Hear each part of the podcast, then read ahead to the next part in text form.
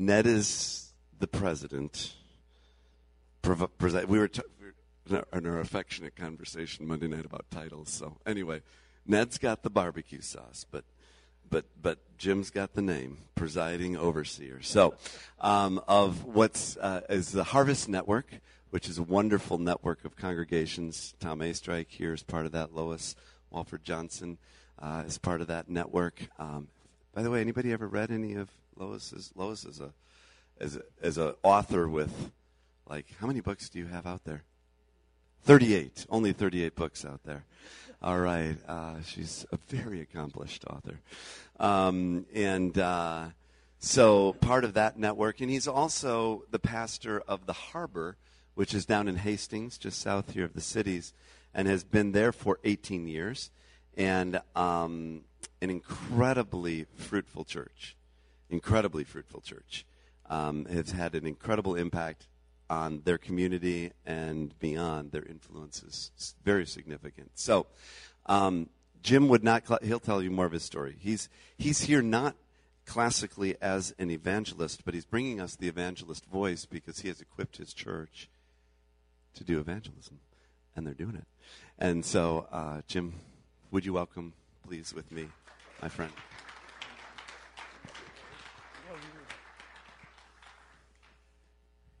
All right, fantastic. One, two, three, four. Am I on? The little green lights on. All right, good. Fantastic. Um, it is really, really great to be here. And uh, how, how many of you were at the uh, spring retreat of FCA up in, where was that? Yeah, and uh, I was there, and in fact, you're going to hear some of the same things, except uh, maybe a little deeper um, today. Um, when I was up there, by the way, I had pneumonia and I was heavily drugged. I, I, I remember very little of what happened except mud. Do you remember mud? and, and, and also, the other thing I remember, to be honest, is just I came away with this tremendous sense. I, I told Jim this uh, of the quality of the pastors that I met there was extraordinary, and uh, just the heart of uh, the pastors uh, really made an impression on me. And um, so I just have uh, just such a appreciation for FCA, and uh, Jim has just been a just a dear friend. And I, whenever people talk to me about what's going on in the cities, one of the first things I tell them about is this church and the prayer ministry uh, that Jim's been involved in, and I just really appreciate him. And it's such an honor. I've just enjoyed it. I've been looking forward to coming to this. It's kind of a really visionary event. Uh, and I've just uh, enjoyed meeting Dale and Alan and, Dave and Ned. You know, I, I, I, knew Ned a little bit. We've had a couple opportunities to know but uh, the other brothers are new, and it's just really fun to, to be there. Thank you. Appreciate that. Um, what? By the way, I just want to give a shout out for the Doties and their prayer room. Uh, they prayed for me yesterday. I was having some uh, pain. I got run over playing basketball two weeks ago at a YMCA pickup game by some 20 year old kid who thought it was an NBA tryout, apparently.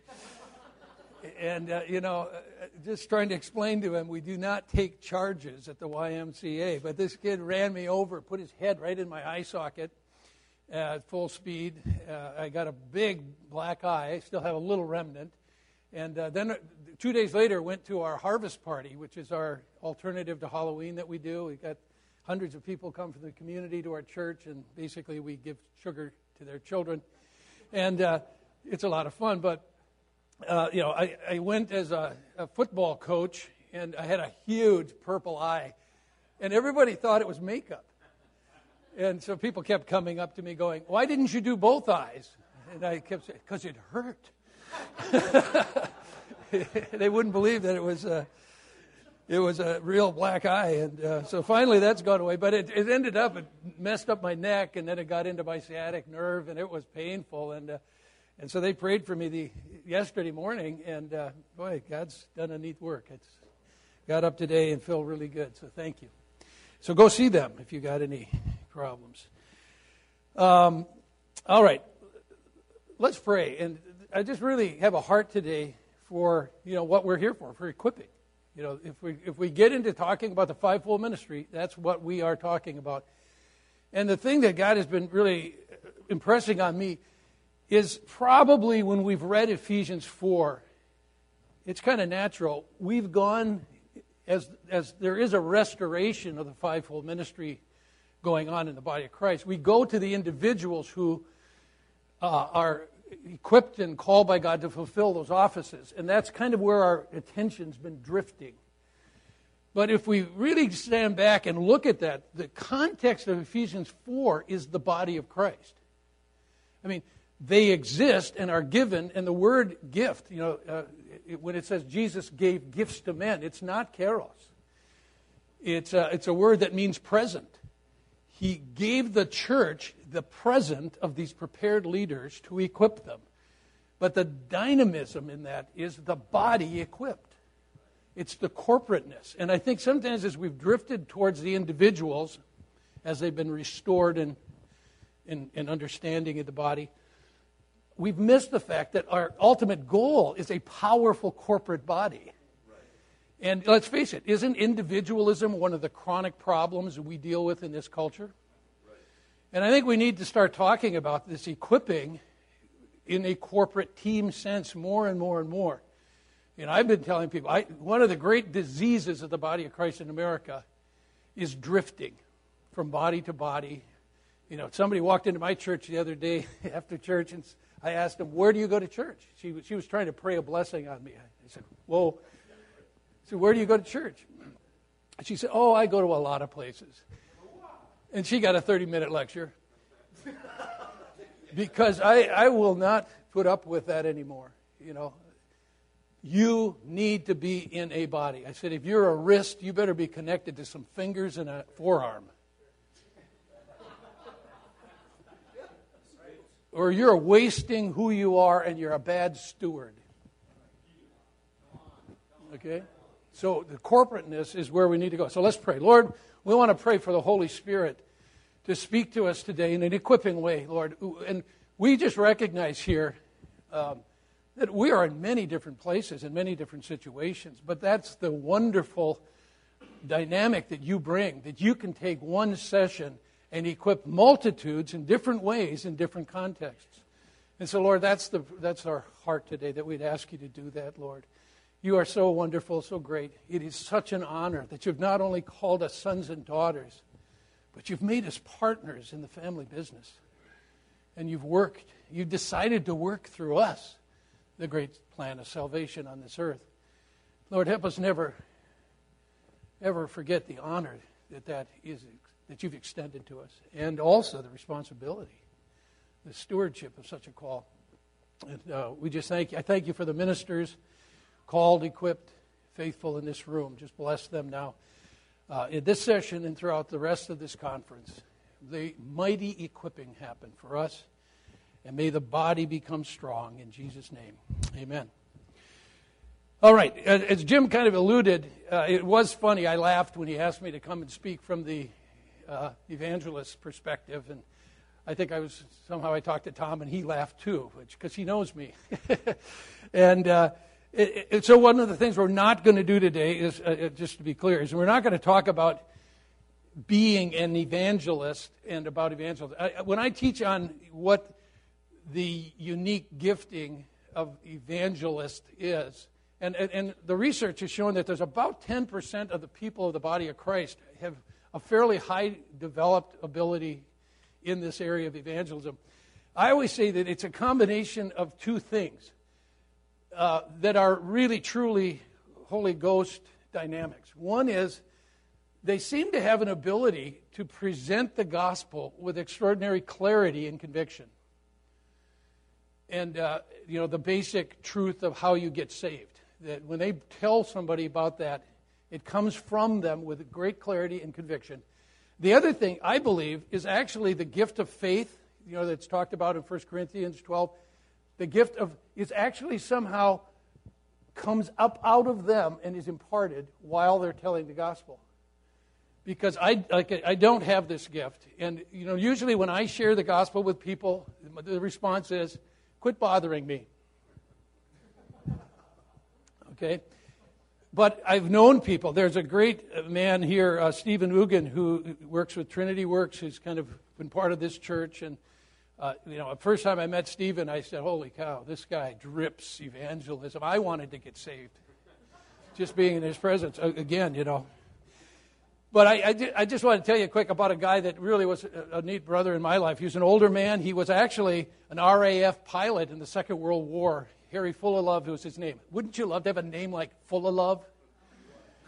Yeah, and he was. And and Harry uh, was actually after the during the war he met Jesus in uh, in his combat uh, process and went back to England. He was a, a Brit. He uh, went to seminary. He actually somehow, and I'm not even sure how, he ended up in the United States as a Lutheran pastor.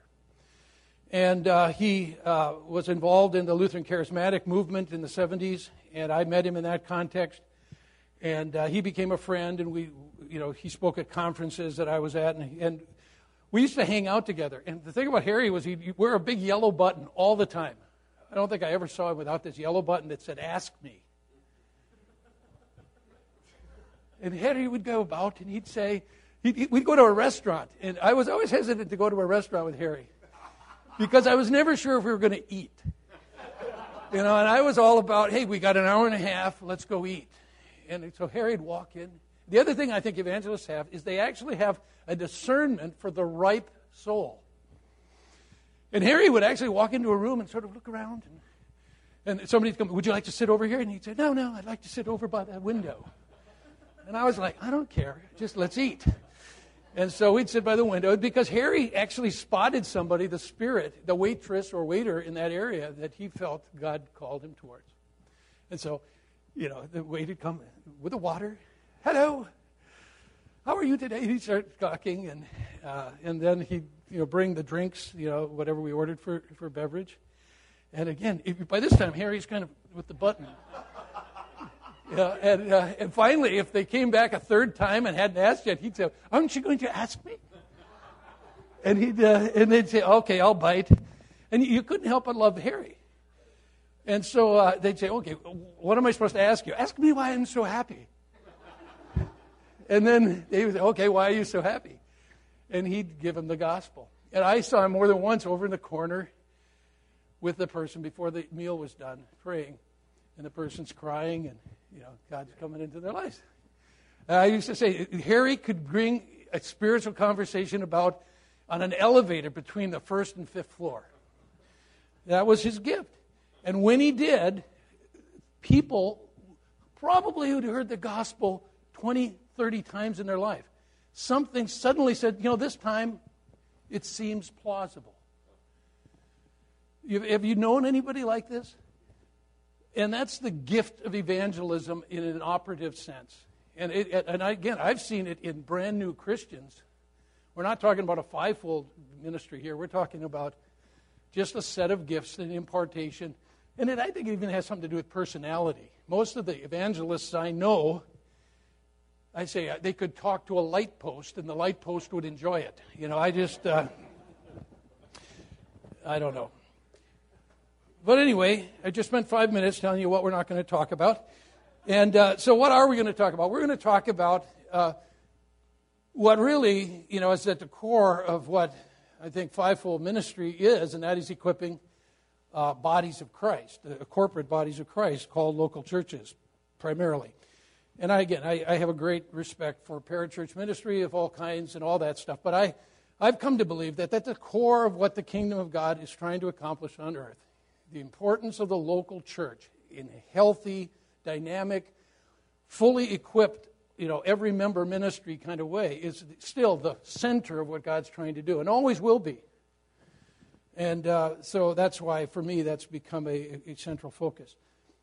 All right, now, um, what, you know, I, I guess you know, if you wanted to just put real clearly, we're talking about the challenge of creating Christian community that has the passion, the porousness, and a plan to reach lost people. not just as each individual reaching lost people, but it, it, like a team. You know, like a football team has a plan to get from where it starts to the goal line that counts on everybody doing a part of the plan to get there.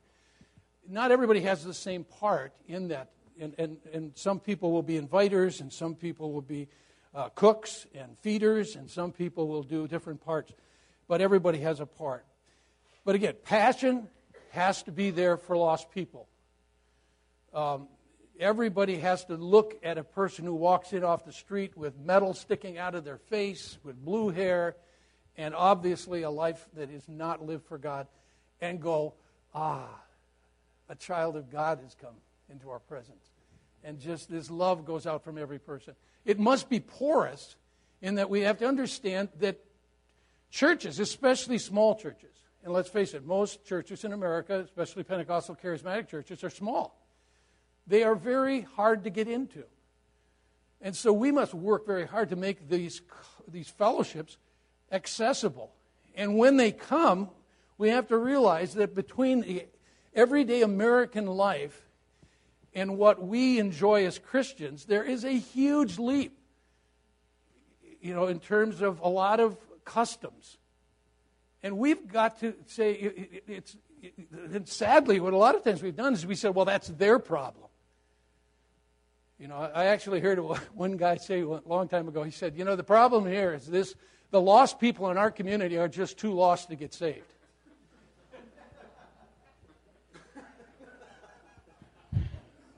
and uh, he said they just they you know they, when they come to church they hear the word and they want they, they just don't enter in and I'm, and I'm like whose responsibility is this you know and, and uh, let me just say that whole thing about that making our communities porous and then leaping to the conversation, well, I'm not going to make the gospel soft or I'm not going to compromise the word. That's a ridiculous conversation. Is it? Isn't it? Because, I mean, the Word of God is so beautiful and winsome. And if, if we live out who Jesus is towards people, then what, what should happen is that it should be the sinners and tax collectors and prostitutes who are most drawn to the community of saints because it's the one place they can find acceptance and love. And, and once they're loved, and you start telling them about a God that loves them even more than you do, that is a. I can't think of anything in these broken hearts and these broken lives that would be more winsome and desirable for them to meet this God. That's not compromising the gospel, that's living the gospel. So, anyway, don't ever say that to me because that'll get another lecture. But, uh, but we've, haven't you heard charismatics, Pentecostals, and hardline evangelicals say that about becoming porous, what I call becoming a porous, easy to access community? I've heard that over and over again. It's not true. All right, for me, 1985 86 was a very important time. I'm a, I'm a if, you, if you ever heard my testimony, I'm a, a kid who grew up in the church. I became a hardline agnostic persecutor of Christians when I went to college for about a year, and then I met Jesus in a revival at a Bible camp where I was a counselor. Okay, it was a good job. I was a lifeguard. You get to hang out by the pool with chicks, you know. So I ended up uh, having a powerful encounter with God in the midst of a true revival. And um, I thought that's what Christianity was always going to be like. I was disappointed later, but uh, anyway, it was, it was powerful. And uh, then I lived for 15 years in the charismatic renewal in, uh, in a denominational context. And then in 1985 86, God asked me a question. He says, Why do you reach so few lost people in your churches? Which was true. I had to say, we, we were good at drawing dissatisfied Christians from other denominations who wanted more. We were very good at that. But we were not good at touching the lost in our communities who were, had no contact with God. And I started to sense the heart of God for those people. And um, it was, uh, in fact, there was a prophetic word he gave me where it was really a, a strong rebuke. He said, Let me tell you, he said, Well, let me tell you what's wrong. He says, I gave you the gifts of the Spirit as tools for evangelism, and you changed them into toys. And you locked yourselves in your churches that have become playpens for immature Christians to bless each other. He seemed upset about this. And uh, it, it, really started a, a several year transition for me where I talk about getting out of the box. I just had to say oh, everything I've been taught. And, and I finally had to come to this confession. I had to say to Jesus one day, Jesus, you know, the problem really here is I don't like lost people. I really dislike them. They're irritating. And, and, I, and I realized that that was probably a problem between him and me because he seemed to really love them. And I remember, and I remember just falling under the deep conviction that somehow I had to change. And, and it wasn't a change that could be surfacey or verbal, it had to be heart. Because people know when you love them and, and accept them. And, and I'm, it really, it, it, took seven years. I prayed for seven years uh, that God would change my heart. And it slowly, I started to think different and, you know, he, the renewing of the mind and all that. But what really alerted me that something had happened was I was at the state fair, the Minnesota State Fair. And how many of you have ever been to the Minnesota State Fair? Most of you, you know, a lot of you have. But anyway, it, it, I have a theory that there is a drawer that people put spandex in uh, that, of colors that are not normally worn by humans, and then they put them on and go to the state fair. So it's really fun to go to the state fair because it is wild. It, it, and and I loved. I used to love to sit and just laugh at people. You know, sit on a bench and laugh at people as they went by. One day I was sitting on a bench at the state fair laughing, and all of a sudden the Spirit of the Lord just came over me, and I started to see them the way He saw them. And I knew that He had done something in my heart that was important for what I needed to become. Throughout this period of my life, in the you know, mid 80s to the into the 90s, you know, the Lord had us ended up planting a church out in Schenectady, New York, and uh, the uh, there was really a laboratory. We did that for about six years. God moved us back here, um, and uh, started really working with churches about this whole issue of how to become porous and effective in reaching lost people. And in the midst of that, God had me at a church down in Hastings uh, that was a Word of Faith church and very ingrown, very much existed for those who were present. And the decisions and the culture reflected their preferences. And I was working with him as a consultant, ended up being on staff for a while, ended up the pastor left. Uh, it ended up not being a very nice departure. After a year and a half of looking for a pastor, they asked me to apply. I ended up applying, didn't really want the job. I was going to plant another church, but God just did some miracles and ended up the church planting team joined the church. We changed the name. And we went into a mode of saying this church is called to exist for those not yet present. And so we began to, to develop that uh, and building on what I'd learned at the previous church. Um, and uh, that's been that's been exciting for the last few years. So just we we probably started with about 180 adults when I took over as a senior pastor 14 years ago. We're probably at about 700 now. We figure, but, but the growth of that, roughly say 500, um, and, and it's about half conversion growth and half came from other places and other contexts. And uh, that's been exciting. It's very, very exciting. By the way, uh, new Christians are the best people to work with in terms of teaching, and they believe everything you tell them. You know, which is a responsibility, but uh, but they're much easier to work with with, with than transfers who have preconceived notions of how things should be done. And uh, so anyway, that's that's what happened. Now, I'm going to take you through a model that uh, the Lord has kind of been working in, in me for a long time. In fact, this is, I don't know what you said to the other guys, but when Jim and I talked, it was really this model that Jim really wanted to have shared here. And uh, the, the thing now that has me really focused is this last election.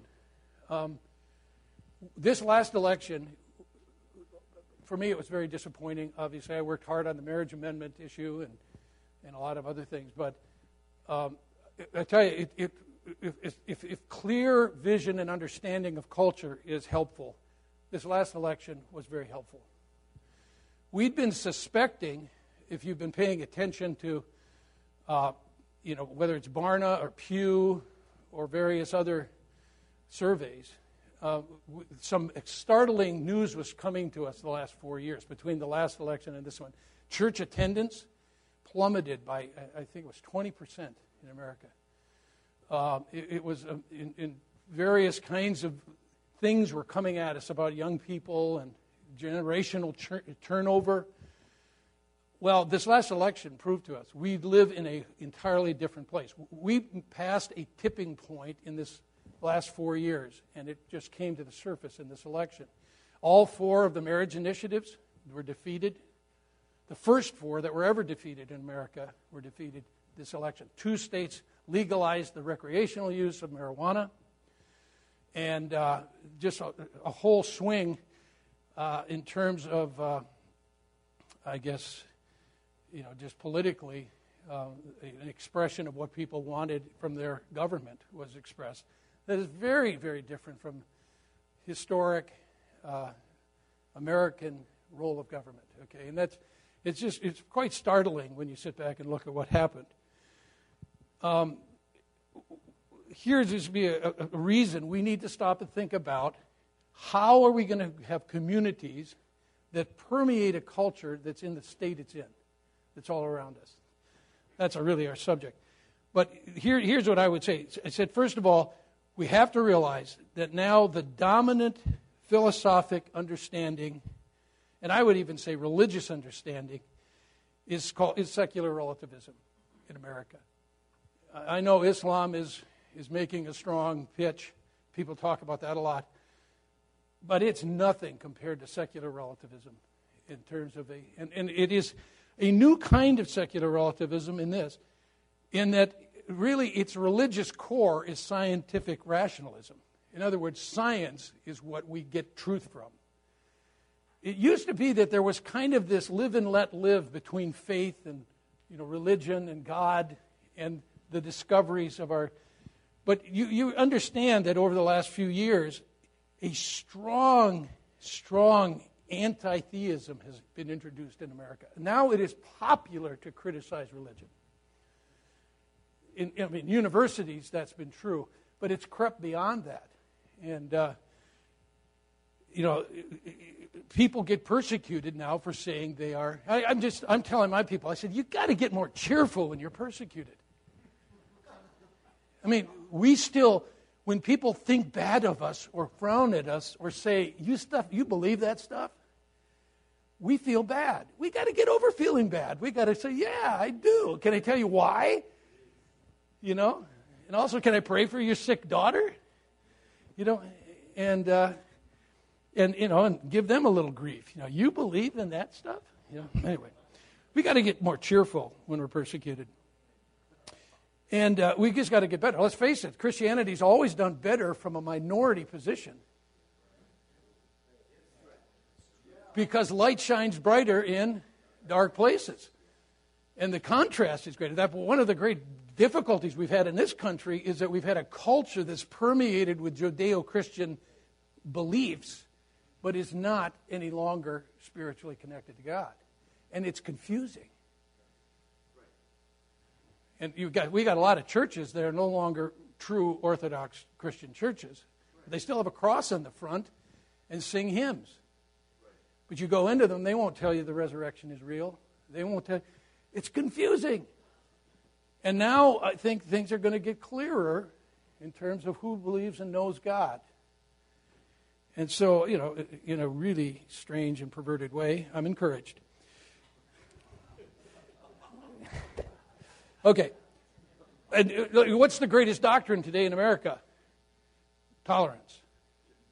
And uh, boy, I tell you, even my born again, I think they're born again, you know, 20 year olds, they still can't ever bring themselves to say somebody else is wrong. It's just a disease, man. You know, tolerance. It's been so, you know, pushed into you. And, you know, and I, the, the ability to come to a conclusion has been lost. Anyway. All right, so this makes this question how do we present the gospel in a credible way? I like the definition of this word credible. It says, that which can be believed is worthy of trust. Synonym, plausible. Somebody actually says, here's, here's what we believe and our, our testimony of our relationship to the living Christ. And they go, that seems plausible. Well, this is hard. Okay, and I think we've got to step back if you haven't done this already, and we've got to realize how, compared to everything in the scientific rationalism of our day that's been pumped into our kids for generations, the fact that what we're saying, sometimes I like to say it this way I am going to go out into the world and tell everybody that a 2,000 year old Jewish dead guy is my best friend.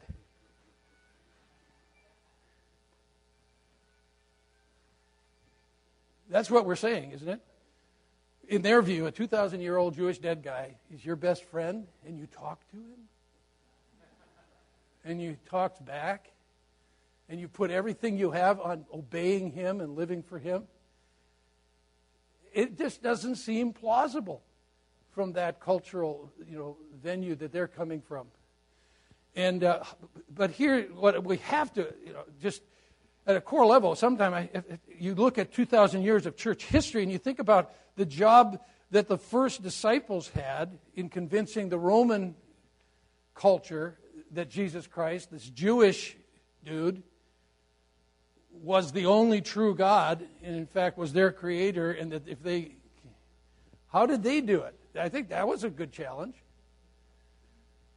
And I, I just, you know, I guess we have to start with this assumption that says God has worked it out so that the gospel can permeate any culture if it's done the way He intended.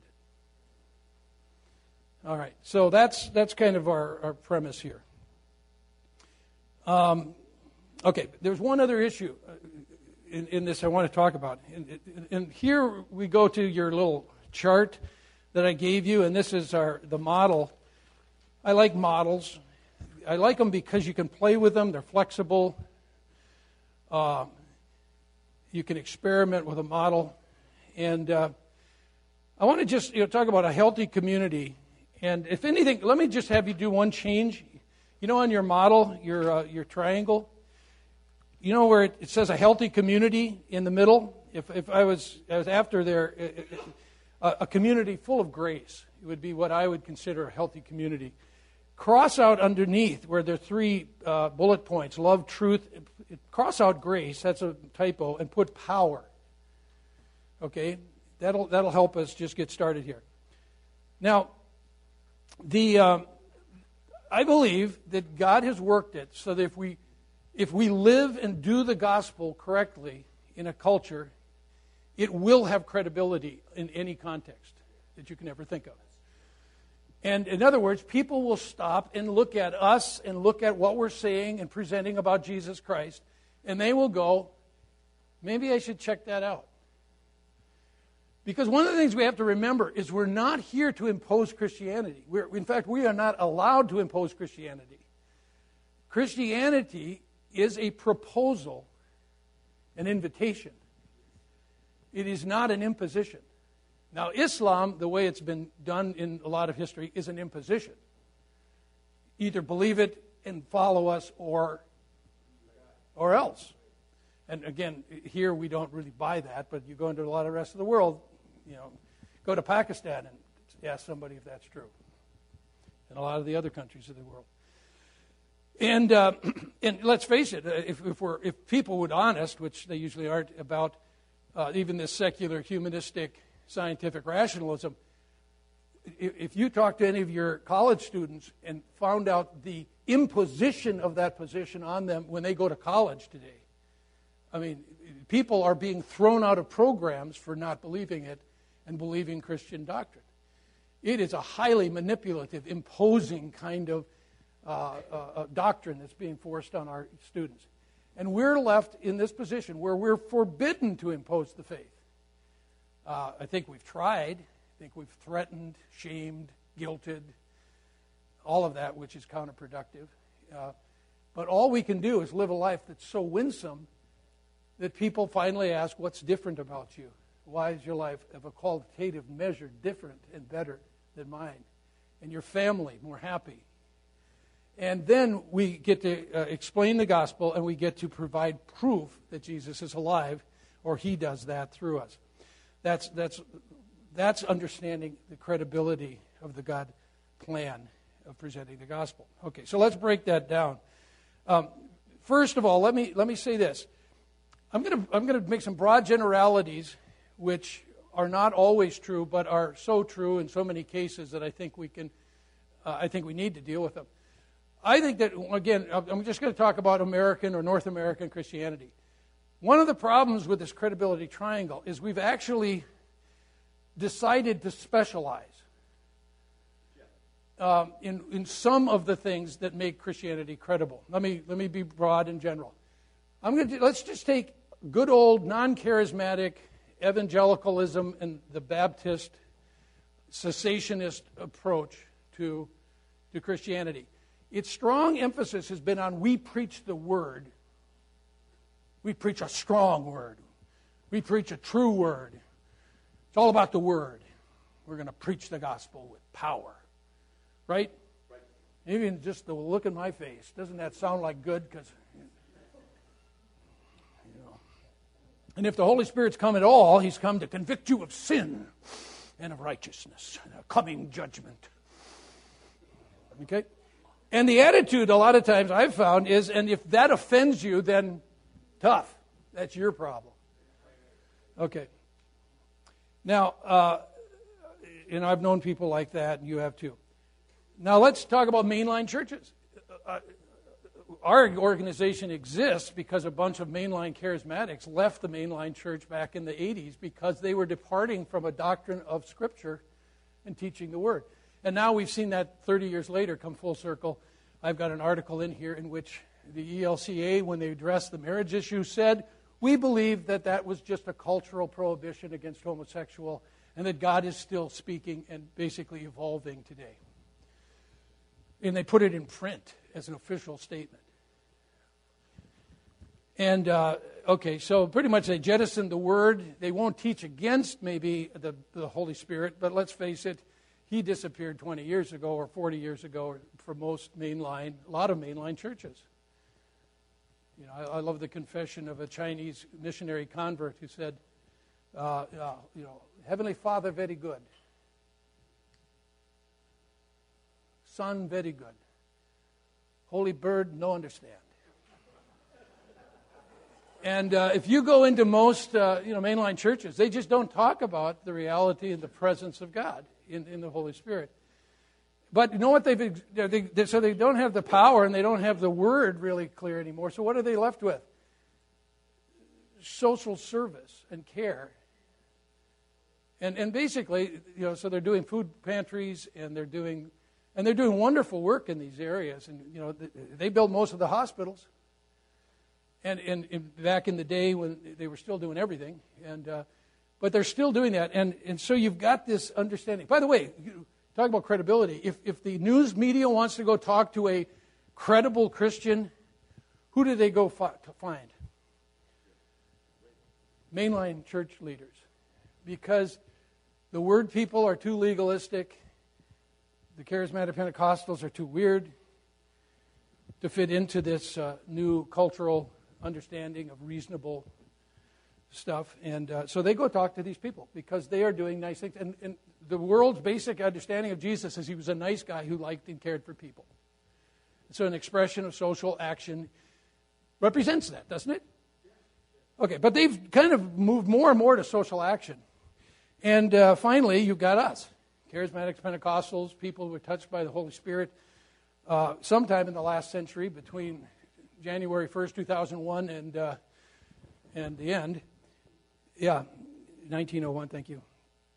And uh, you've got these movements. And uh, what, a lot of times, what we've done is we've really gone back to this thing of the, the power, the gifts, the evidence of you know, the manifestation. And, and because we rediscovered it, that's what we've really projected.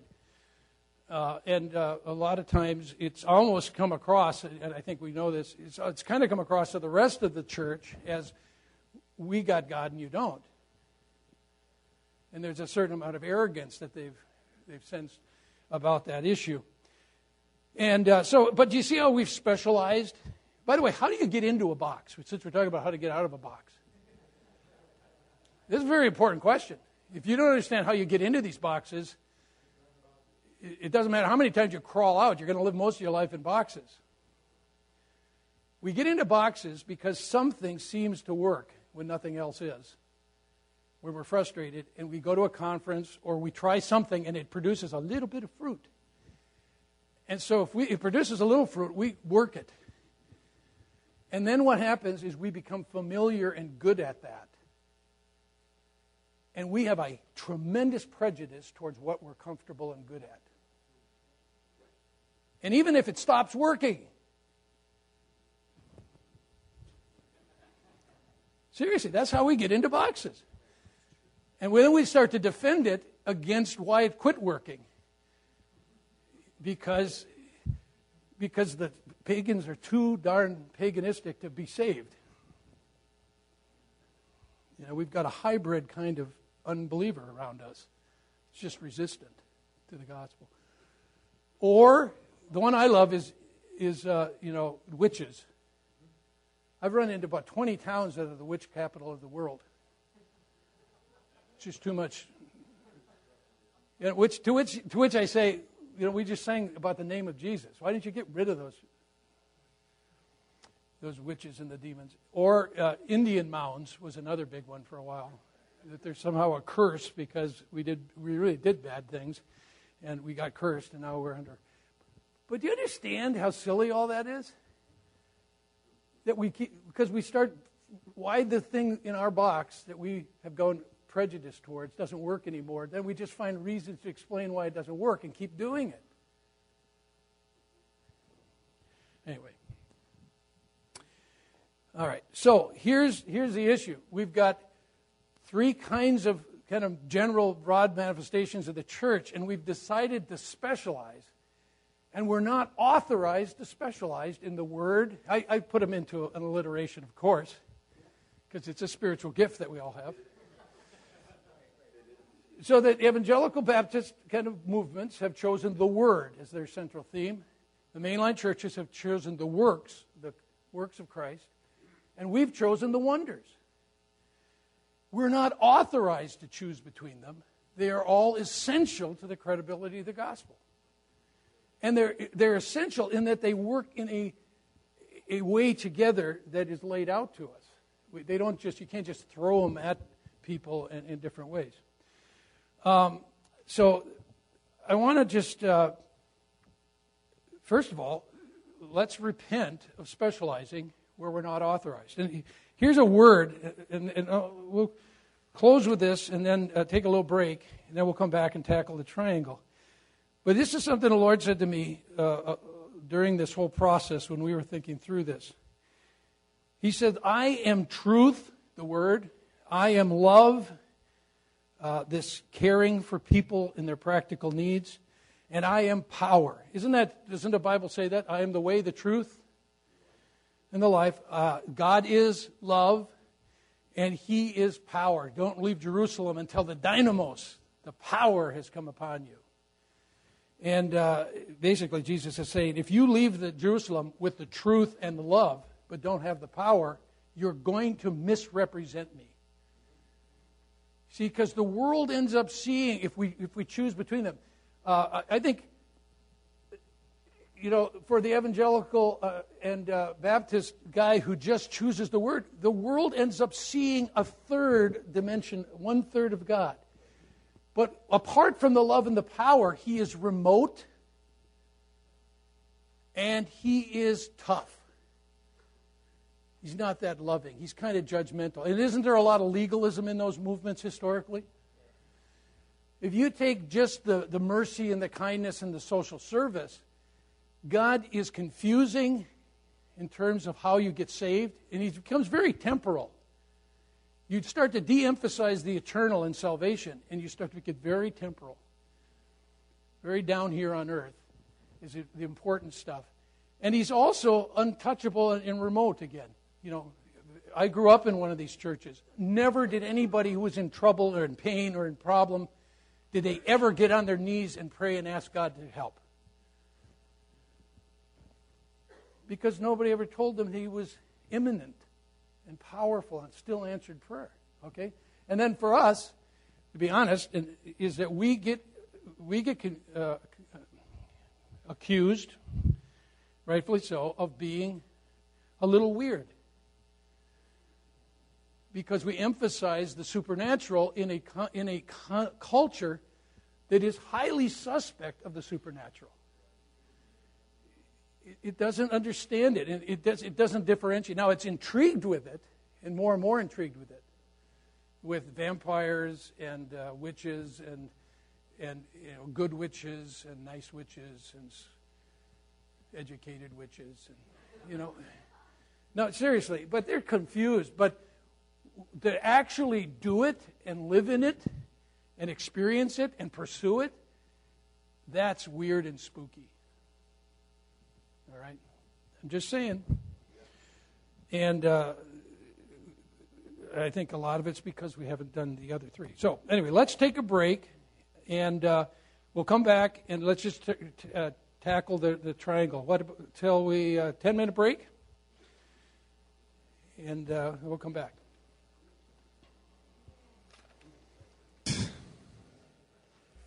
All right. We're ready to roll. Part two. All right.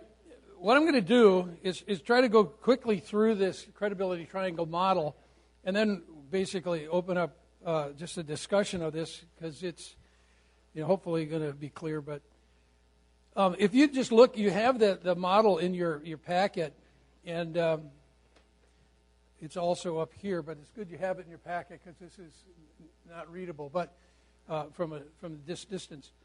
The, um, the first thing I want to do is let's just talk about the size of the triangle. The cool thing about a triangle, it's, it's the only uh, shape where all parts touch all other parts. And the neat thing about this triangle is God can start any place He wants on this triangle. I mean, and I, I'm a testimony actually. You know, um, see if I can get this to work right. If I, if I, whoops, I went.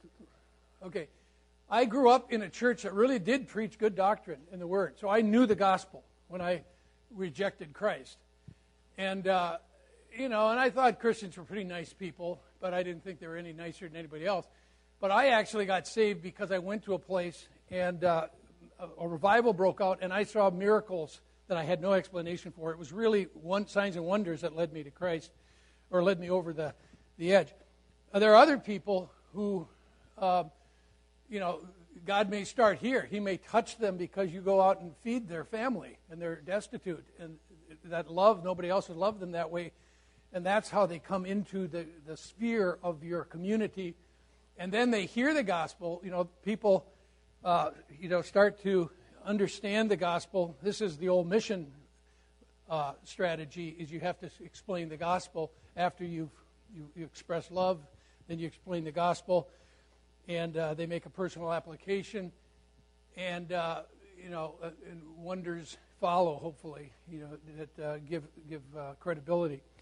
But so anyway, God can use this triangle any place. I'm not proposing that there is a step by step thing. I'm just saying we need all three.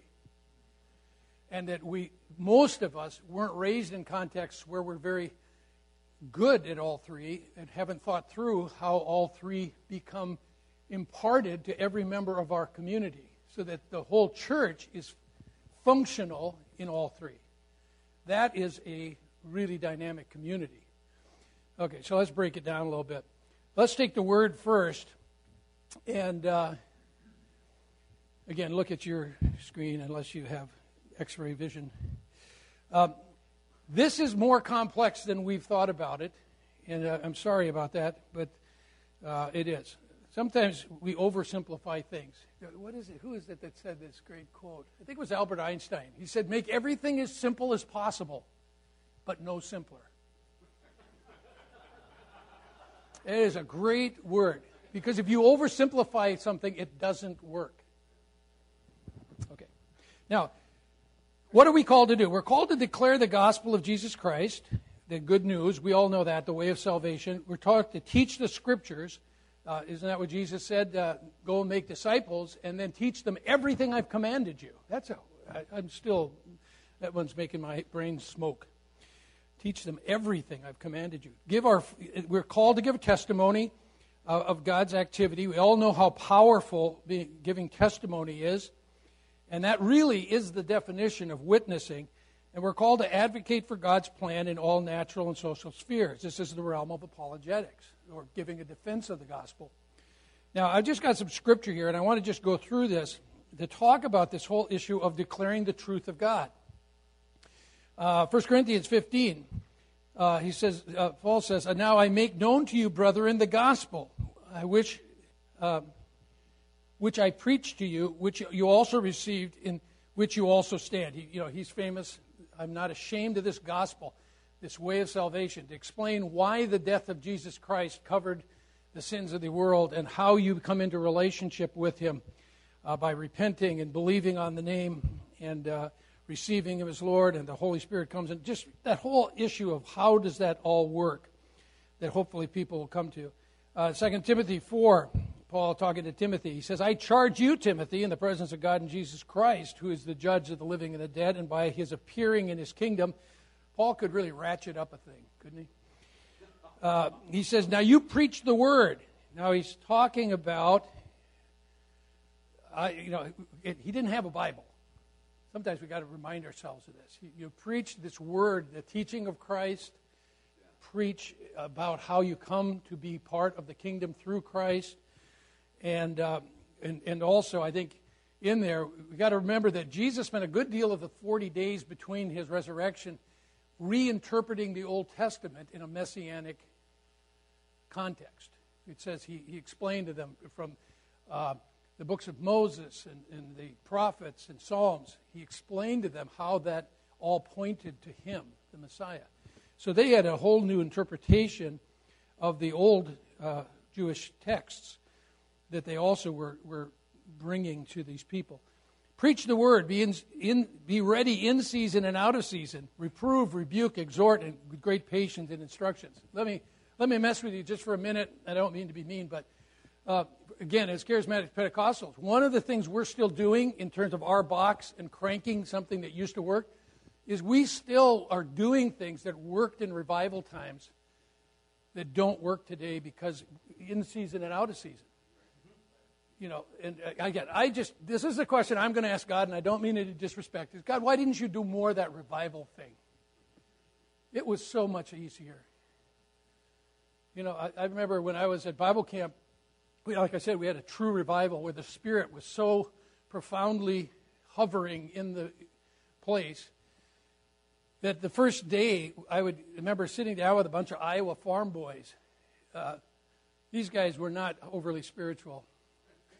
And, uh, you know, and they'd grown up in denominational church contexts, and which a lot of times is an immunization against the gospel.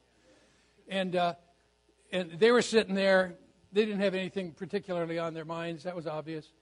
And, uh, and I remember reading John 10 to them. I just read the text. I'm the good shepherd. The good shepherd.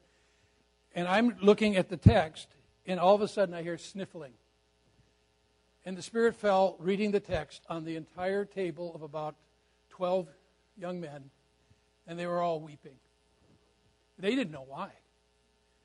I just looked up at them. I said, You know, guys, this is all true. Jesus is alive. You're feeling his presence now. Would, would any of you like to ask him to become your Lord right now? Ask him into your heart. They all raised their hand. They got saved the first morning in the first 15 minutes. I like that. Anybody vote for that? Now, this is a lot harder, what we're talking about, because it's not a revival. We're not in revival right now. I'm praying for it, but uh, you know what bugs me? is people who spend all their time praying for revival and not working out of season. If you figure out how to do the, the kingdom work out of season, when revival comes, man, yeah, game on. It's pretty pretty fun. All right. Now, uh, Acts two thirty two. God has raised this Jesus to life, and we are all, this is important, witnesses of that fact. What is a witness? It's a courtroom analogy. We saw this, therefore we can give testimony. In court, one of the problems is, you know, there's two kinds of testimony basically expert testimony and firsthand witness testimony, where I saw something. You don't get to say, my brother's sister's cousin's hairdresser told me, you know, you don't get to say that. They'll throw it right out. He said, secondhand, secondhand testimony, Your Honor. It's, it's irrelevant. Uh, so it's got to be something you've actually experienced, and that's what Jesus was calling us to. Uh, you, we are witnesses of these things the crucifixion and the resurrection, the ascension. This is Peter talking. And so is, is the Holy Spirit, whom God has given us uh, to those who obey him.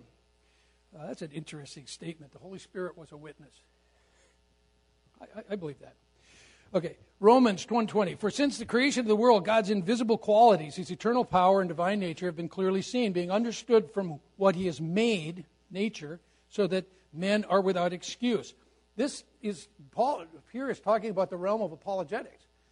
That you can look at the systems of the world, and if we're intelligent and informed and educated, we can say God's nature is reflected in this. And, uh, you know, we, we have a better explanation for creation than the evolutionists do.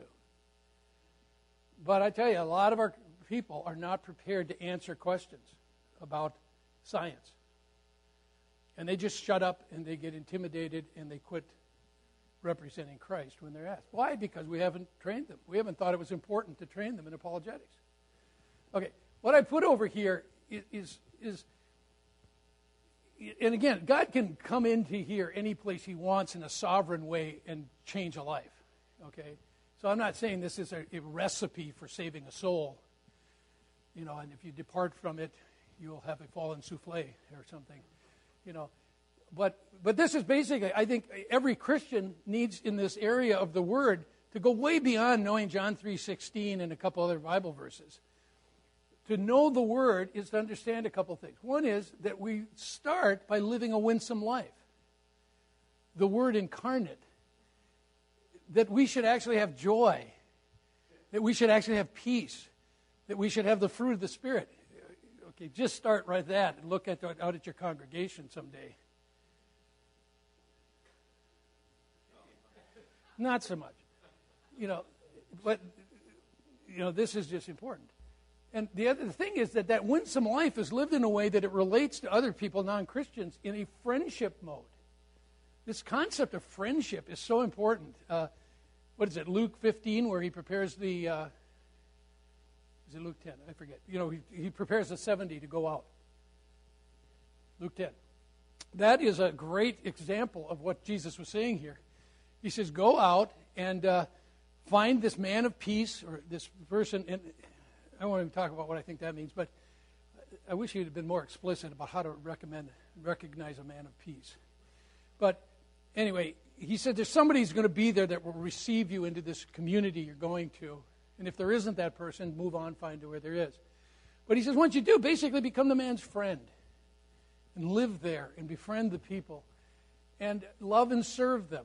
You know, we should be the people who just get up and go and serve. You know, how many of your people are spending lots of time just in their workplaces, being the guy you go to if you got a problem, if you got a need, uh, the woman you go to at school to help you? You know, are we really that servant oriented? But here is the thing: is we're called over and over again. He said, "I want you to be my witnesses." The problem with being a witness is you've got to have some experience with God. A lot of our people don't. A lot of people who go to church have never experienced God. See, one of our problems is we've been, and this is a pastor problem that we share. We do more convincing people that they are saved than processing a conversion. And that's a danger that we all fall into. And I, I quit doing it a few years ago. I've just, now I just gently, I just keep saying, tell me when you met Jesus. Well, and then they can't answer that. Well, I've always kind of been going to church. I always kind of believed. I don't know. I didn't ask you that. I said, tell me when you met Jesus. I said, you'd know when you met me, right? Well, he's even more memorable than me. So uh, if you've met him, you'd remember it. But believe me, okay. And isn't what, what conversion is? To come into a relationship with Christ by the Holy Spirit. We've done more convincing people that they are saved by praying prayers with them and telling them, yeah, I know it doesn't feel like it, but you know, put your faith before your feelings. And, and I, again, I understand all that, and I don't want to get emotional. But am I cheating them if I don't keep saying, keep seeking the Lord, keep seeking the Lord until you know you've met Him? And let's not talk about your salvation. Your heart's in the right place. I don't, you know, I'm not worried about that. But keep seeking the Lord until you've met Him. And I find people want to meet Him. They, they're tired of this iffiness in their relationship to God. And I, I, I, said the nice thing that we can assure them is that He says, if you seek me with all your heart, you, I will be found by you. He wants to know you and you to know Him more than you want to know Him. Isn't that what we believe? Anyway, that's another kind of subject. But if they don't have this, they don't have testimony. I also tell them, go on a missions trip. Something's going to happen. And you'll come back and you'll have a story to tell. It's these stories of our firsthand experience with the living God that he that's what he commissioned us to go tell the world about. We're out there teaching doctrine and telling people the four spiritual laws when all he told us to do was go tell the stories of your experiences with me. Isn't it true? We all know this that testimony is the most credible kind of witness there is. Right? We all know. We've all said it. You know, you can't argue with testimony. Well, that's what he told us to do. You are my witnesses. Will you be my witnesses? Go, be my witnesses. That's what he told us to do. I don't think most of our Christian people understand that that's actually what he told us to do. And they're very intimidated because they're not theologians. And a lot of them don't have the gift of evangelism and they don't like rejection. Does this make sense? So, anyway, I've, I've been you know, really, really emphasizing this. Get a story. Get a story. Pray over everything in your life. Eventually, God's going to do something, and then you'll have a story. Fulfill my part. Anyway, he always, he's like, it's hard to win an argument with him. Uh, I, think we need to equip people to intelligently defend the faith and invite people, and then, you know, th- what I mean by this is there's so much intellectualism that you are going to, in your process of witnessing, people go, What about the dinosaurs? Well, better have an answer about the dinosaurs. Uh, what about this? What about that? What about, you know? And uh, we isn't it in the Bible where, where, Paul tells people that we need to be, defend the faith? It is. He, he said that's part of the equipping of the, the disciple. So uh, we got to work on this and then invite people into the kingdom of Christ. Again, it's a proposal. There's no pressure with the gospel. Just God loves you as much as He loves me. Jesus died for you just as much as He died for you. If you want to, you can have this relationship with God too. It's wonderful. I'll, I'll bear witness. And then we could have to explain how. That's when we get down to the basic kerygma, the basic gospel. And uh, you know, so all these things. If, if we had if we had three, four hundred people who had a Swiss Army knife approach. They could do all these things, and they just walk out into the world, and they're just looking who to meet. Who, who is it that's a skeptic? Well, let me tell you what Jesus did. I got an x ray, the before, the after. Explain that.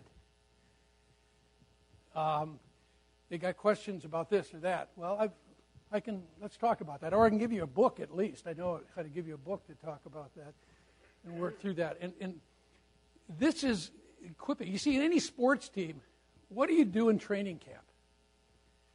You work on the fundamentals. You work on blocking and tackling, and you get yourself into shape. And then you go out in the game, you don't think about those things. They're so much a part of you.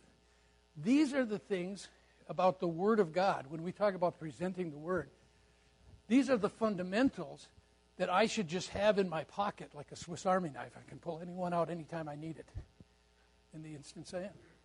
That's our job as pastors, is to do this.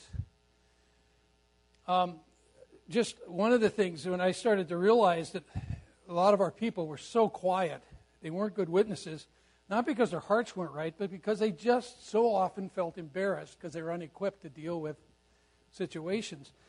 Um, you know, one thing, obviously, I'm sure you do too. We just teach the Bible. I, have become converted. Is I am now a, uh, you know, verse by verse guy now. Um, go through a whole book. The nice thing is, you you you, you don't have to avoid anything. You know, I, I did First Corinthians and got to the point about sexual immorality. You know, three chapters, juicy. Mm. Dealt, we had a, we had a marriage revival. We had seven couples living together when they heard just the scriptures being taught, came up and said, We're, we're living outside of God's will, and asked to be married. And then at the weddings, two more, pe- two more couples got convicted. So we had a nine couple marriage revival. And you know what was really cool was they, the, in two instances, the guys came up crying, saying, God's convicted me. I'm, I'm living outside his will. I love that. I love to see guys cry. Anyway, um, but again, witnessing has got to be uh, explained. That well, that's where we start in most cases is just telling our God stories, and then the whole area of apologetics. I know in our church, one of the things that you uh, heard of the Truth Project. Del Tackett uh, came out of uh, Focus on the Family. We did that as a whole congregation about four years ago just shut down everything else, put everybody in small groups, and went through the Truth Project. It was a little heady for a lot of our folks. I mean, they didn't know how to spell the word anthropology, you know. And Dale talks about those sort of things. But boy, when you got done, you know what the people said? I feel much more confident defending the faith. We have better answers than those other people do about all these issues of life. Most of them had never thought about the theology of being in the workplace that God taught us how to be good employees and good employers. Well, we went through that. This is an important theological concept that most Christians should be the most sought after employees on the planet because we know how honest be honest and how to work for our boss's goals and how to set limits that are you know ethical limits and things like that. Uh, most most of those people we live in a dualism now, where my job and my school is so separated from my spirituality and my church presence. And, you know, I, I'm sorry. I know you're not to blame, but I had to look at myself and I said, I'm to blame for that because I've never taught on how to be a good employee. I've never developed the apologetic of the workplace. Okay, so that's the word. It's bigger, but again, once you've, you've talked about all this stuff, uh, your people start to feel confident in sharing what it means to be a follower of Christ. Um, the second thing is works, and this goes to the uh, whole issue of love. That the world understands that um, that Jesus was a nice guy who liked people, and that if we're going to represent him, we have to do this. And, uh, and here, here is where I had to admit I was terrible at this. I grew up in a in a context spiritually where we just didn't think about it. We thought that's social gospel and we discredited it, and we basically handed it to the mainline churches, who suddenly I noticed the world saw as much more credible witness than we, we were. Okay, so uh, let me just go through that quick. This is a demonstration of the love of God. Whereas the word is a declaration of the truth of God, this is a demonstration of the love of God.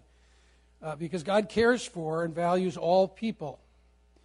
The imago Deo, God's image is in every human. And therefore, Christians take care of people.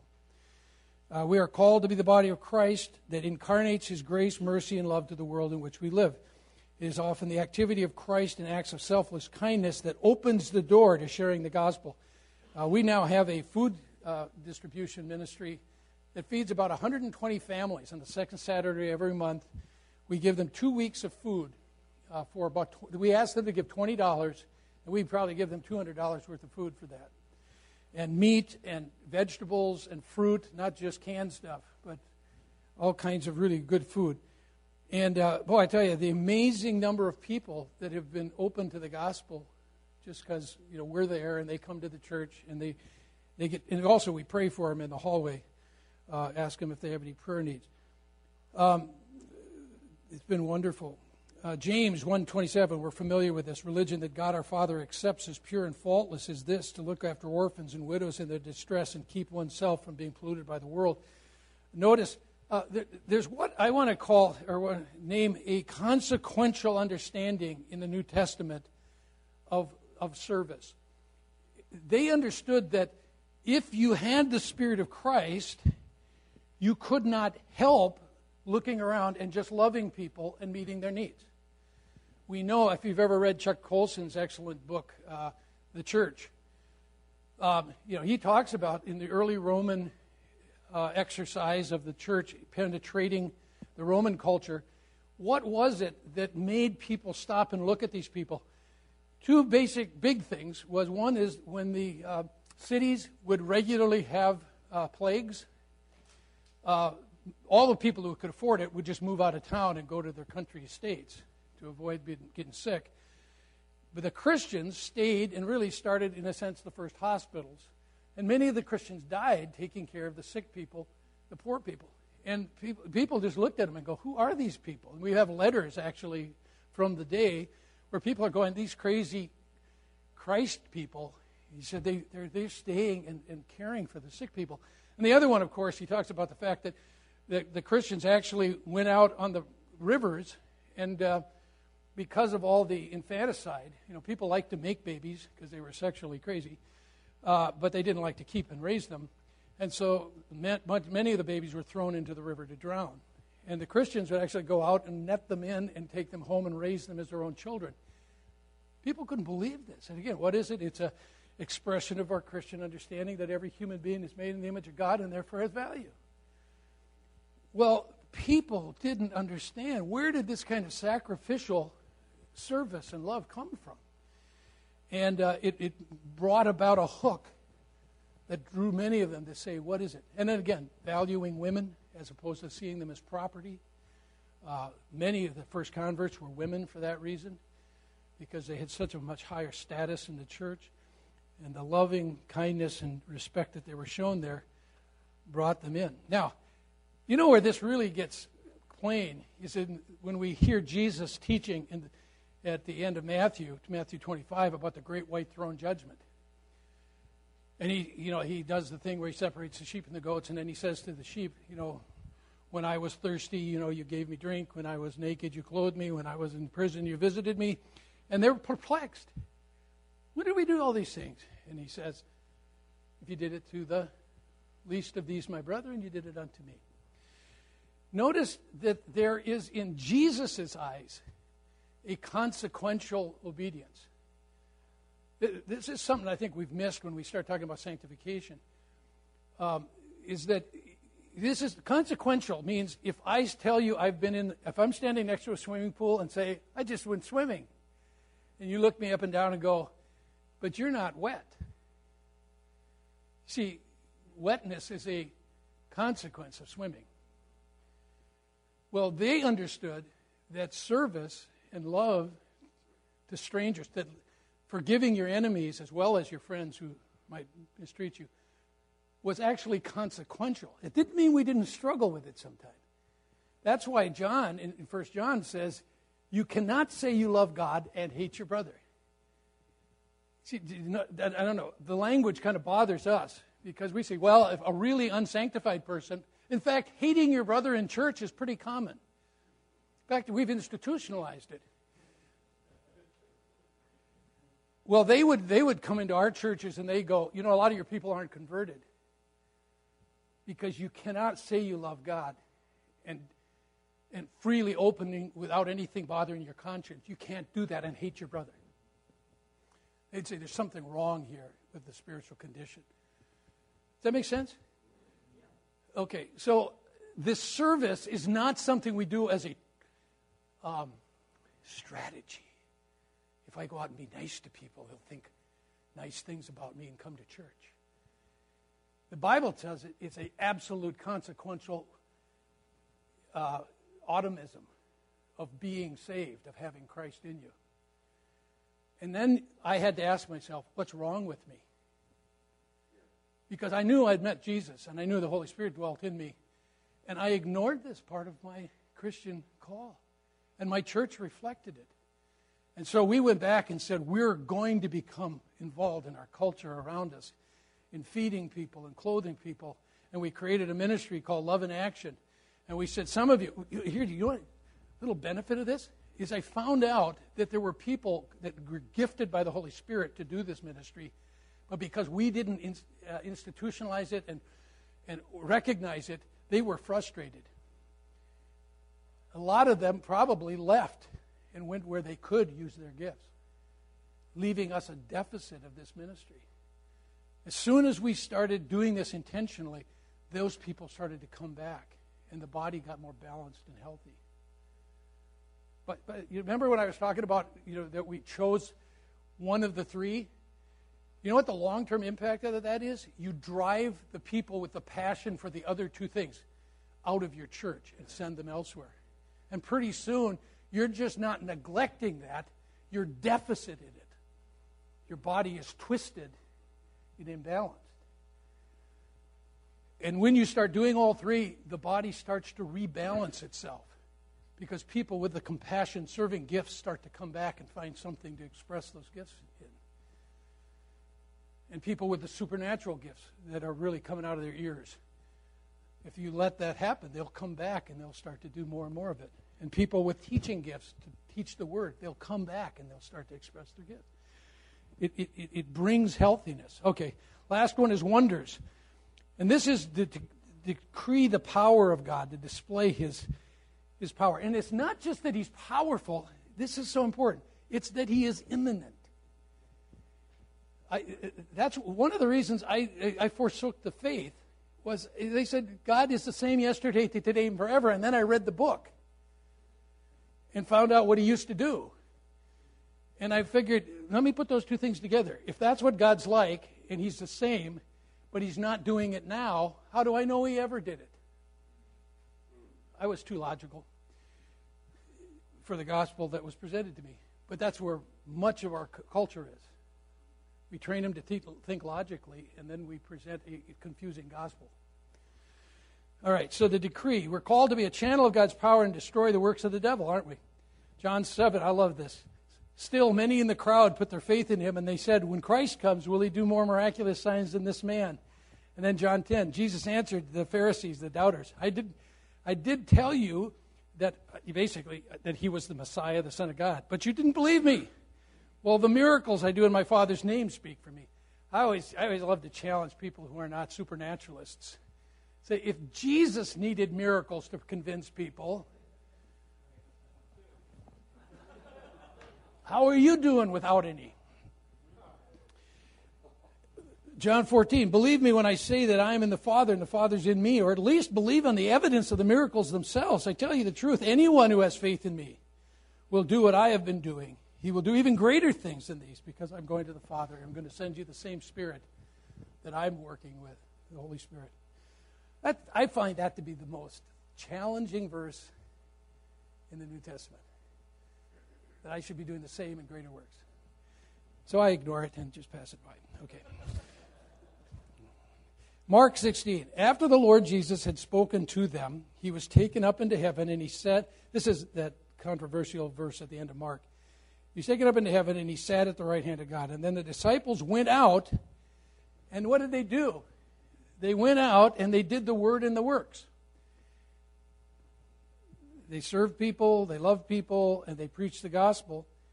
And the Lord worked with them and confirmed his word by the signs that accompany it.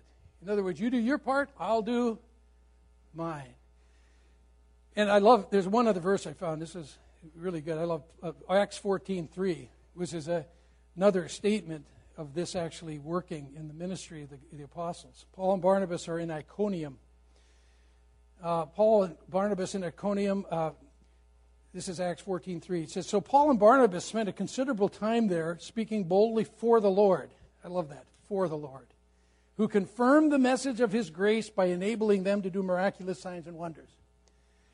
So, uh, if I could be so bold as to say, I believe his doing more signs and wonders, is, in a sense, is predicated on us faithfully doing witness and works. Does that make sense? I, mean, I think we all believe that. Uh, and I, that's why uh, finally, you know, I, I tell people pray for anything that moves that looks sick. You know, we, we have a, in fact, in our value statement, we have, it is our goal that every person in the harbor become naturally supernatural. And what I mean by that is that we got to get over the spookiness quotient of being a non supernatural culture so that doing supernatural stuff and praying for miracles is as normal. I always use this phrase. Said, I want you to feel praying for the sick to be healed is as normal as filling your car with gas. I want to, the idea that you could receive a prophetic word from God on any given day as normal as going to the ATM and getting some money. So you all know how to do that. You do it without thinking. I said we should be at that same place in terms of the use of the gifts. And not just a special stage level group of leaders, but every Christian should have that kind of comfort level with the supernatural. That takes a lot of intentional training and, uh, and, and, preaching and teaching. Again, that's a pastoral concern then. All right. Um, that's, that's the premise. And uh, I want to just, I want to close with one story. Um, when I was preparing this, I got this word too. I, I don't know, just throw it out. I felt like the Holy Spirit said to me, Get over your juvenile identity. In other words, the identity you had of yourself because of the movement through which you came to Christ. We are all imprinted with an identity, and we tend to defend our first, the identity of the organization or the church that we came to Christ through. And I felt like the Lord's saying to us, get over that juvenile identity.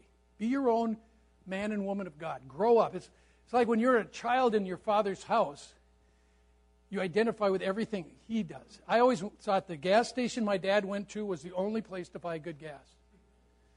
The bank my father, I why are there other banks? My dad chose this bank. It must be the only good bank in town. Then I grew up and realized there were choices. And I had to forsake the identity of my father's house, you know. Does this make sense what I'm saying? and, and, and, and get out of the box that I was born into and see there's far, far, far more that God's doing in the kingdom, and I need to get some of it. I'll tell you, I, oh, that'd probably be too controversial to say. I, am a big fan of Greg Koukl. I don't know if anybody you know who Greg Koukl is. He is an apologist out in um, California. He runs a ministry called Stand to Reason. The best trainer of people giving a defense of the gospel I know. Just gives him practical training. He's not a charismatic. In fact, he doesn't like the whole charismatic thing. But I've had him into the church. I, I'm going to really stand. I like Bill Hybels. Bill Hybels is the greatest trainer of leaders in this country today, in my opinion. And I, I, we do his seminar, and he trains our leaders to lead. By the way, he also, I, I believe, has the Holy Spirit and uh, in fact, I had him prophesy over me once at a conference. Uh, Don and I were looking, and, and we went up afterwards, which I very rarely do, and I just said, Would you pray for us? We're trying to make a big decision. And he prayed a nice evangelical prayer. And I said, Well, thank you. And we started to walk away. And he w- ran after us and grabbed us and said, Wait a second, I think the Lord's just told me something. And he shared with me. There's a prejudice that we have against other movements that's unfounded. And, and, and this is, talk about getting out of the box. God has done stuff in other movements that we need. And if we don't get out of the box and go get it and learn from them, and let, let me tell you this last story. In grasping the triangle, there is healing for the body. I'll tell you this last story. I was driving to work on one of the first, the first week I took over at the harbor. And as I said, this church had been, uh, sadly, um, it had gone through some very difficult times. And it also had a history of being absolutely cut off from the rest of the churches in our community. In fact, many of the, I think, other pastors and churches saw it almost as a cult because it had been so separatistic and arrogant in its spirituality. And so here I am, the new guy, and I today is the day when the ministerium is meeting in September or January it was for the first time. And I remember I was not really looking forward to this meeting that much because I'm driving there. I said, These people aren't going to be happy to see me. You know, t- explaining. Do you ever explain things to God because He doesn't understand? I said, These people aren't going to be happy. I said, What am I supposed to say? Because you know what happens at pastors' meeting? Everybody goes around, introduces themselves. I said, One of them is going to look right at me and go, What kind of a church is that? And that's the look on their face. I said, I just know it. It's just going to happen. And, and the Holy Spirit said to me, I took, He said, I'll tell you, you tell them, you are an evangelical, spirit filled social action church. And I remember going, Is that possible? That was my reaction. I don't think I've ever heard of one of those. And then I got really honest and I said, You know, Lord, we're not, we don't have any social action. I mean, we're just bad at that. And he, and he didn't say anything back, you know. Oh, yeah, yeah. He didn't disagree with me, that was for sure. So anyway, I get to this meeting at noon, and we're all sitting around munching our sandwiches out of our brown bags. And sure enough, the guy in charge goes, "Well, why don't we all introduce ourselves? There were some new people here." and so everybody goes, "I'm Jim Anderson from the Harbor, uh, you know, from this church. It was named something different at that point." And uh, and and everybody did there. And sure enough, a guy from a big old mainline church across the table from me looked at me and goes, "Can I ask you something?" What kind of a church is that? Verbatim. And everybody in the room kind of sits back and goes. And I said, Thank you, Jesus, that you told me what to say. And I remember I said, Well, I said, we're not there yet, but my goal is that we would become an evangelical, spirit filled, social action church. And then just hearing myself say it, I said, But to be honest with you, in social action area, we are really, really deficient. I said, we don't really know what we're doing. I said, we're, and then out of me came this statement. I said, we're going to have to learn how to do that from some of you who are so good at it. And, and this guy, the guy who asked me the question, he just melted. And he said back to me, he says, you know something, to be honest with you, we're not very good at that spirit-filled stuff. he says, we're going to have to learn that from you. And the atmosphere of the room absolutely shifted. And we had some a couple of years um, that were really wonderful in terms of fellowship in that in that group. So we got a couple of minutes left. Um, anybody got a just kind of build on this or your thoughts on some of this application wise? Do you want to? Had a really couple of good questions at the break. So. Yeah.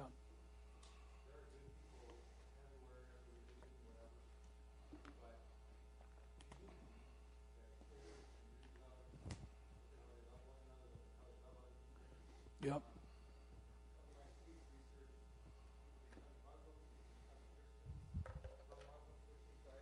Yep.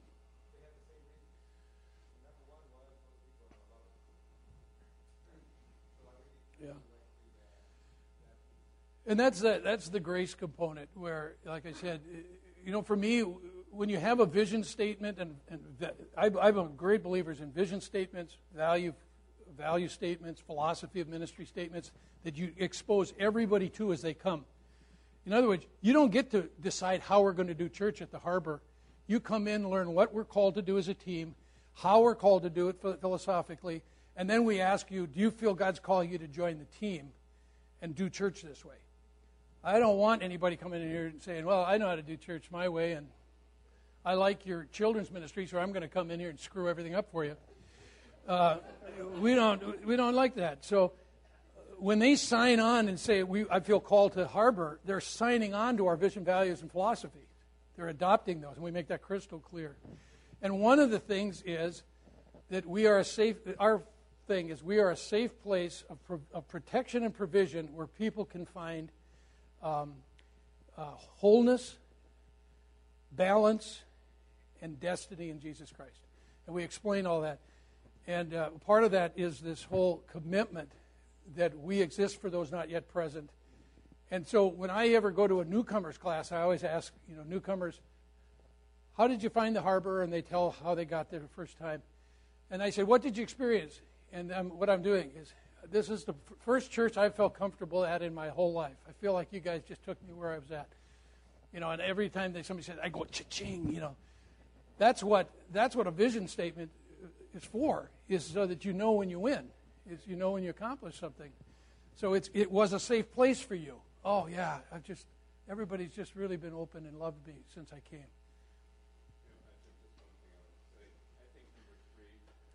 About um, just sharing your testimony, I think it demystifies so much of it. Yeah. If you can say, do you have a, have you interfaced with God on some level? Can you tell that story?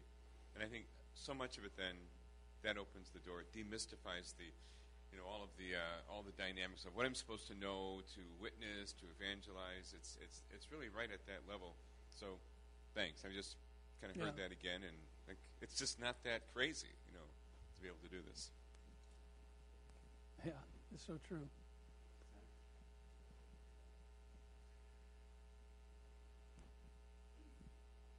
We've been talking about the three different relationships, even in terms of being a healthy Christian, of uh, in inward relationships with the body of Christ, upward with God, and outward to the world. And we've talked about that in terms of a triangle, which I'll just put up there because we have it. And uh, so, thank you for using triangles. We feel that triangles are anointed because there's three sides and the Trinity and all that. Anyway, but it feels like the this triangle that so up in and out we're really good at up worship stuff and in church fellowship. But this out portion is the one where we get stuck on how do we flesh out the great commandment the great commission and the great concern in every direction. And feels like this is the corner the right hand corner of out. This is what out looks like. It's using the word works and wonders in a balanced way to take the church out because we tend to be pretty good at up and in Yeah, right so it's yeah that's good. That's good.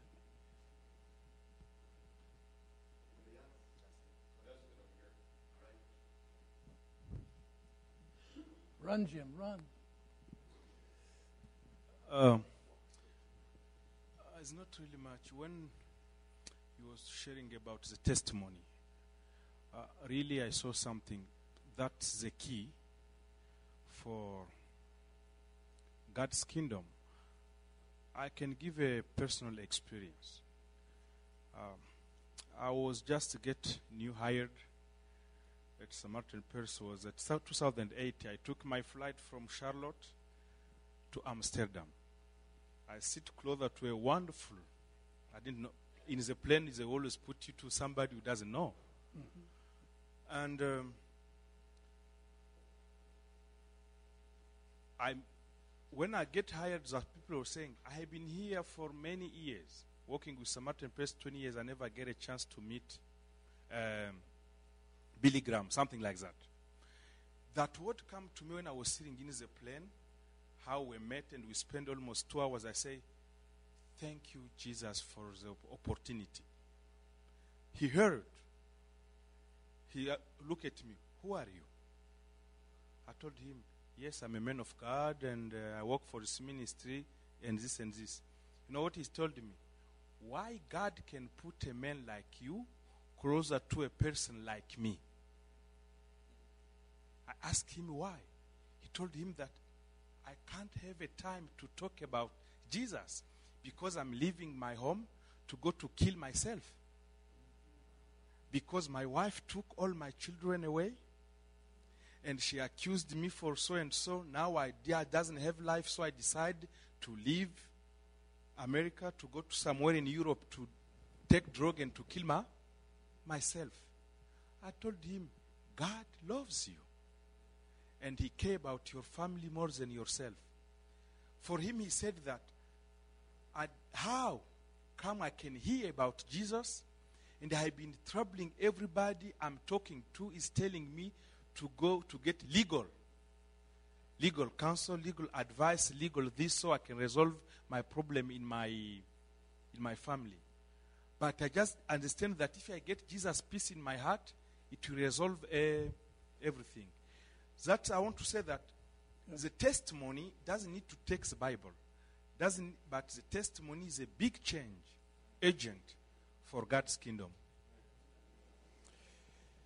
Well, let's, uh, can I close in prayer? Or? The, the, the,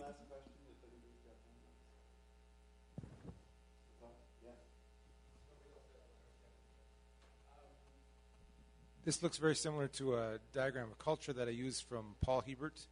Um, practices and products come out of beliefs, feelings, and values. So then we need truth, love, and holiness. So does holiness fit um, in the in the diagram? So it would be there instead of power. I'm not saying there's anything wrong with this one. I'm just uh, wondering if there's a place in the diagram. I don't know. well, in a lot of ways, you know, you talk about consequential. Remember, talk, I think holiness is holiness. Remember, doesn't mean being good; it means being focused. You know, something that's set aside for God only. What what those guys would argue that if you knew Christ by His very presence in you, you are motivated to serve Him, be set aside for His use. So, in a lot of ways, what we've done is we've tried to conform people, I think, who aren't converted from the outside in. Instead of insisting on conversion and then equipping them and feeding them and feeding this passion for holiness to be Christ like that's in them. And you know, I think for us pastors, we need to kind of take a serious look at that. It, it, one thing, it's much more dependent on God. I think it would make us pray more and, and say, God, work in these people's lives and show yourself to them. But yeah, I mean, holiness, I think, in a sense, embodies and wraps itself around the whole thing. It, I'm set apart for God. That's what holiness means. Let me let me just close with this. thought. You know, we all read the First Corinthians 13 at weddings, you know, love chapter. The first three verses are absolutely devastating. Where, and this is what he says. And again, go back to my categories of the evangelical Baptistic cessationist church, the mainline church, and then the Pentecostal charismatic church with their favorite little parts of this. And here he says, and I'm just going to capitalize. He says, if you're into, you know, speaking in tongues, and he names he names three gifts, the gift of faith, tongues, and prophecy in this little section. And he says this: if you're into this stuff, but you don't have agape, which I go back to the central thing about healthy community, has agape dripping all over it. You are noisy and irritating.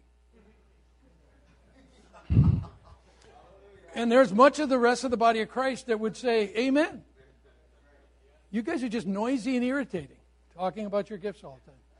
But then he's an equal opportunity nailer. He talks about deep understanding and deep knowledge. You know, the mainline church is into very deep theology and all this stuff.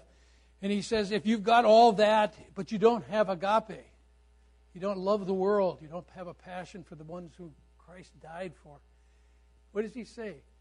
He says, You're nothing. You're a zero in the kingdom element. I, I like that now because he's talking about somebody else. And then, and then uh, he finally he says, and if you give all that you have to the poor, but you you know now we're talking about the mainliners who just give give give give, but you don't have love. Again, he just says you're you're nothing. He said you've gained nothing. You've gained zero. In fact, you're not. Maybe you're not even going to heaven if you don't believe the gospel and you're just serving people out of some other motivation. I don't know. And, uh, and then he really hits it. He says, in fact, if you give your body up to be burned, if you become a martyr, that's sort of like the Hall of Fame. You get special little white gowns in heaven, it says so in Revelations. Martyr dresses. But but it says the same thing. It says even if you give yourself up, but you don't love what He loves and give yourselves to the purpose of the gospel on earth, He says you gain nothing. That's sobering to me. So, Lord God, we just say again, fill us with a kind of love that's pragmatic and energetic and transformational, that gets us up out of our boxes, that makes us learn what we don't know that makes us go to learn it from people we don't even like sometimes. Lord God, help us forsake our prejudices and everything else that keeps us from being truly effective and following the plan that you've laid out. We confess today that we believe your plan, done your way, in this holistic way, will penetrate every situation that we are faced with here on earth because you do not fail. And as the scripture we just talked about says, love never fails. So, Lord God, give us your heart and make us wise in these days. In Jesus' name. And everybody said, Amen. Amen. All right. Um, in two minutes, we're going to be taking our lunch break. Um, one thing that Jim didn't specifically mention, but I'm going to mention on his behalf for you to ask him about, is one of the um, very pragmatic engines of, uh, or ways in which this has been expressed at the harbor is through the use of the Alpha Course. And you've been using the Alpha Course how long now? 11 years, 11 years. And you run it three times a year. three times a year, every year. Yep. And that has been, Yeah, and, and the, the reason is, I've got it. The reason is, is that a lot, the 90% of our people who aren't evangelists, they're good at inviting, but they're not good closers. They can invite people to Alpha, and Alpha is a primary, wonderful way. And in the middle of Alpha, there's a Holy Spirit retreat, and we send a prophet along, and the guy just reads their mail, and they get impressed with the fact that God's real, and they accept Jesus through. So they get the Word in Alpha, they get the Holy Spirit experience, and they get brought into community uh, because Alpha is a small group based community thing. So anyway, it's great. We like it. yep. And we have found Alpha very effective here as well. And so just want to encourage you to consider that. And if you want more information, just you can connect with me. My daughter actually is the national coordinator for partnerships and training for Alpha. So I can give an email and I can get you hooked up to the source to get anything you need related to Alpha. And it honestly is hugely credible and helpful. All right. Um, we're going to be taking our lunch break. Again, uh, this food has been prepared for us in house, so you can uh, stay right here. Um, if you are willing and able to make a free will donation, you are welcome to do so. If you are